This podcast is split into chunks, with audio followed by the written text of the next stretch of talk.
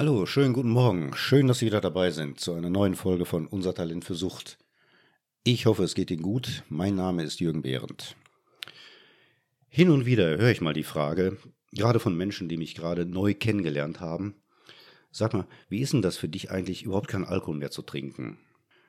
Das ist eine Frage, wo ich manchmal meine herauszuhören, das wäre etwas sehr Exotisches, was es für mich ja überhaupt nicht mehr ist.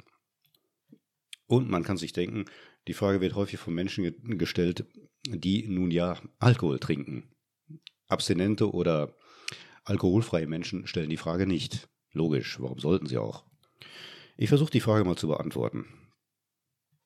Wenn ich die Zeiten meiner eigenen Biografie gegeneinander aufrechne, dann ist meine alkoholfreie Zeit mittlerweile fast dreimal so lang wie meine abhängige.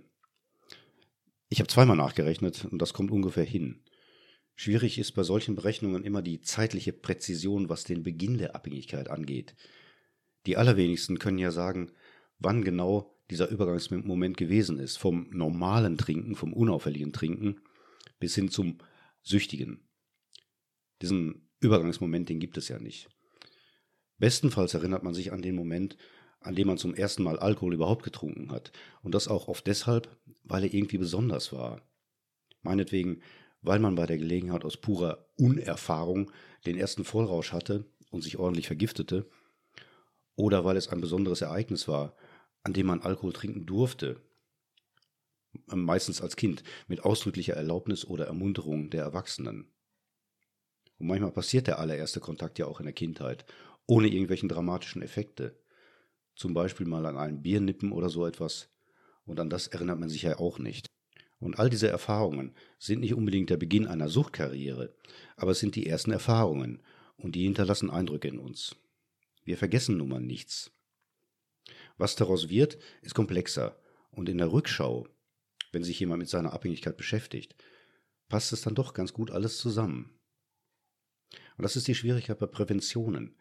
Die sollen schon im Vorfeld greifen, wenn eigentlich noch alles in bester Ordnung gesehen wird. Und Warnungen sind da eher schwierig, weil so sind wir nun mal. Wir sagen, wir passen schon auf. Und Spaßkiller sind spießig und wollen uns eh nur was vorschreiben. Ich plädiere da eher für eine unaufgeregte Information. Unaufgeregte Aufklärung. Mal nebenbei, die Präventionen sind wirksam. Die Zahl der alkoholtrinkenden Jugendlichen zum Beispiel, die geht zurück. Ich habe zufällig ein Buch neben meinem Bett liegen, abends will ich keine schwere Kost lesen, mit dem Titel Es ist nicht alles so scheiße, wie du denkst, geschrieben von Henning Schmidtke.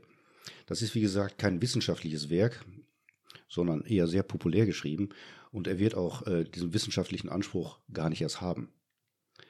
Er hat allerdings für seine Kapitel auch recherchiert und in einem davon geht es um Alkohol.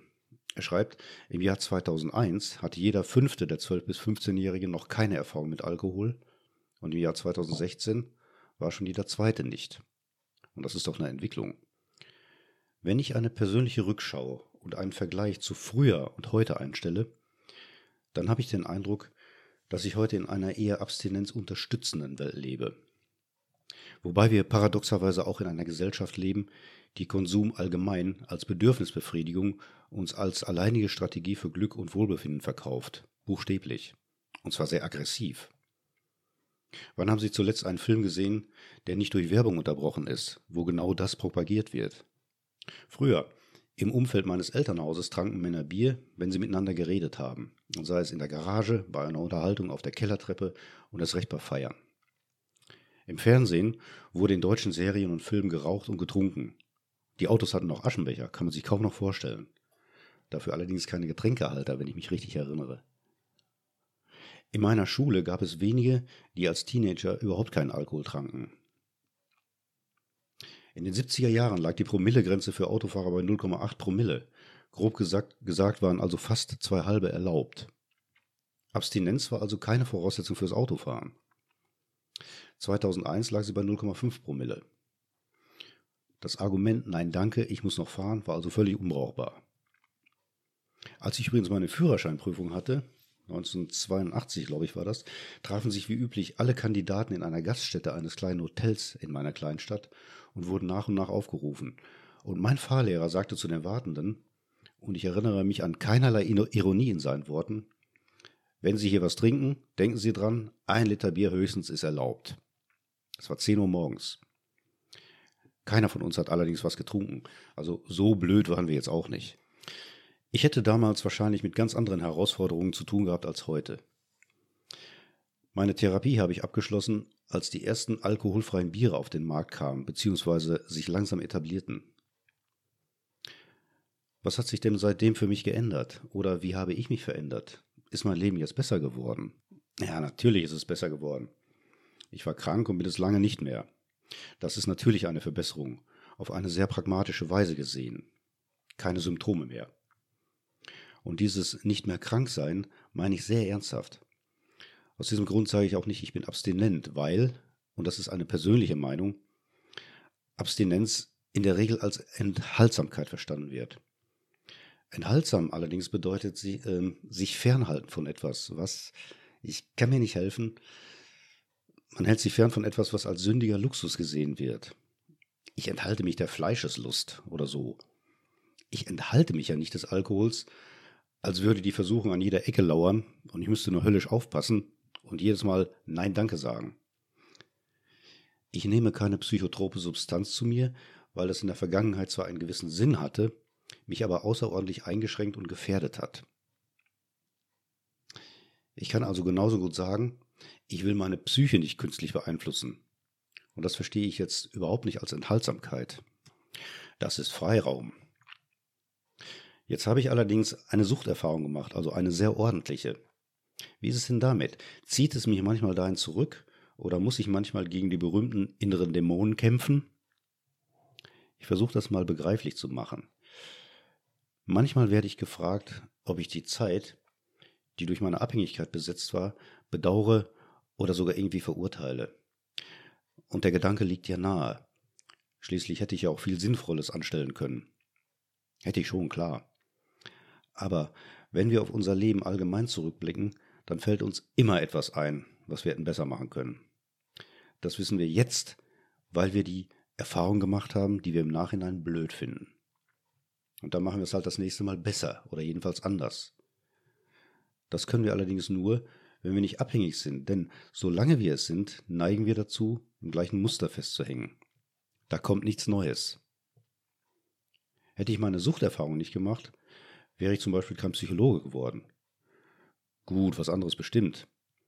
Aber ob sich dann meine Neugier und mein Interesse an Fragen so entwickelt hätten, wie es mir jetzt gefällt, das glaube ich nicht.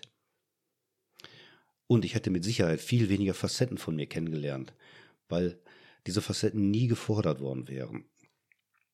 Ich hätte mich nie damit beschäftigt, was Unabhängigkeit wirklich bedeutet. Dankbar bin ich für diese Suchterfahrung jetzt nicht gerade, aber es war möglich, ihr einen Sinn zu geben. Sie war sozusagen ein wichtiger Schritt für meine Entwicklung. Es gibt keinen Grund, diesen Schritt wieder umzukehren. Nur, um das so zu sehen, ist der reine Verzicht von Alkohol nicht ganz ausreichend. Ich glaube sogar, dass die Überzeugung, der Verzicht reiche aus, zu genau den Problemen führt, unter dem viele Konsumierende, die abstinent werden wollen, leiden. Der berühmte Suchtdruck, die Unsicherheit, es schaffen zu können, das Gefühl, im Grunde fehle da etwas. Ich will jetzt gar nicht dazu raten, sich mit Sinnfragen zu beschäftigen, wie wer bin ich eigentlich oder was ist der Sinn meines Lebens. Die Fragen sind nicht falsch, im Gegenteil. Sie sind nur nicht zu beantworten, sondern eher so etwas wie, na sagen wir mal, Arbeitstitel für das Leben. Aber was halten Sie denn von folgender Frage? Wenn ich in eine gedankliche, in einer gedanklichen Zeitreise in die Zukunft reise und für fünf Jahre keinen Alkohol getrunken hätte, was hätte ich alles anders gemacht? Mit mir, mit anderen Menschen, meinem Alltag, meiner Freizeit, meinem Partner? Alle Antworten wären erlaubt. Das ist im Grunde auch eine Sinnfrage. Aber zu dieser Frage würde einem etwas einfallen. Und sie macht deutlich, dass es nicht nur um den Verzicht geht, sondern um die Bedeutung der Veränderung. Und dann gibt es die Möglichkeit von Zuversicht. Und ohne Zuversicht funktioniert Abstinenz nicht. Und noch was. Die Eingangsfrage, nämlich, ähm, wie ist das eigentlich, wenn man keinen Alkohol mehr trinkt, die höre ich eher selten. Jedenfalls ähm, im persönlichen Umfeld. Die Erklärung dafür ist, na, sagen wir mal, fast logisch. Ich versuch's mal. Menschen, die eine schwere Krise erlebt haben oder eine schwere Krankheit und eine Besserung erfahren haben, glaube ich, werden neugierig auf sich selber. Sie erleben Fähigkeiten an sich und Stärken, die sie sich vorher nicht zugetraut haben. So eine Erfahrung ist etwas außerordentlich Ermutigendes. Man erlebt sich plötzlich stärker und auch irgendwie, ich will jetzt das Wort ganzheitlich vermeiden, aber sagen wir mal gewachsener. Und ich glaube, dass viele diesen Wachstumsprozess beibehalten möchten. Also mit anderen Worten, man kann schlecht wieder damit aufhören. Und wenn das passiert, dann verändern sich auch die Menschen um einen herum. Oder sagen wir es mal anders, ähm, nicht die Menschen verändern sich, sondern man hat ein Auge dafür, welche Menschen besser in das eigene Leben hineinpassen. Und das müssen Menschen sein, die salopp gesagt so ähnlich ticken wie man selbst. Und solche Menschen sind dann weniger erstaunt über die Alkoholfreiheit, die man da lebt, sondern interessiert, neugierig und auch respektvoll. Und deswegen finde ich das Wort Enthaltsamkeit nicht so gut. Enthaltsam bedeutet, etwas fällt weg. Aber es passiert ja das Gegenteil. Es kommt eine Menge Neues dazu. So, und das war es wieder für heute. Ich hoffe, es hat Ihnen gefallen. Wenn ja, seien Sie beim nächsten Mal wieder dabei. Nächsten Mittwoch, eine Minute nach acht, wie immer. Sie wissen es ja. Bis dahin bleiben Sie gesund, machen Sie es gut. Mein Name ist Jürgen Behrendt. Tschüss.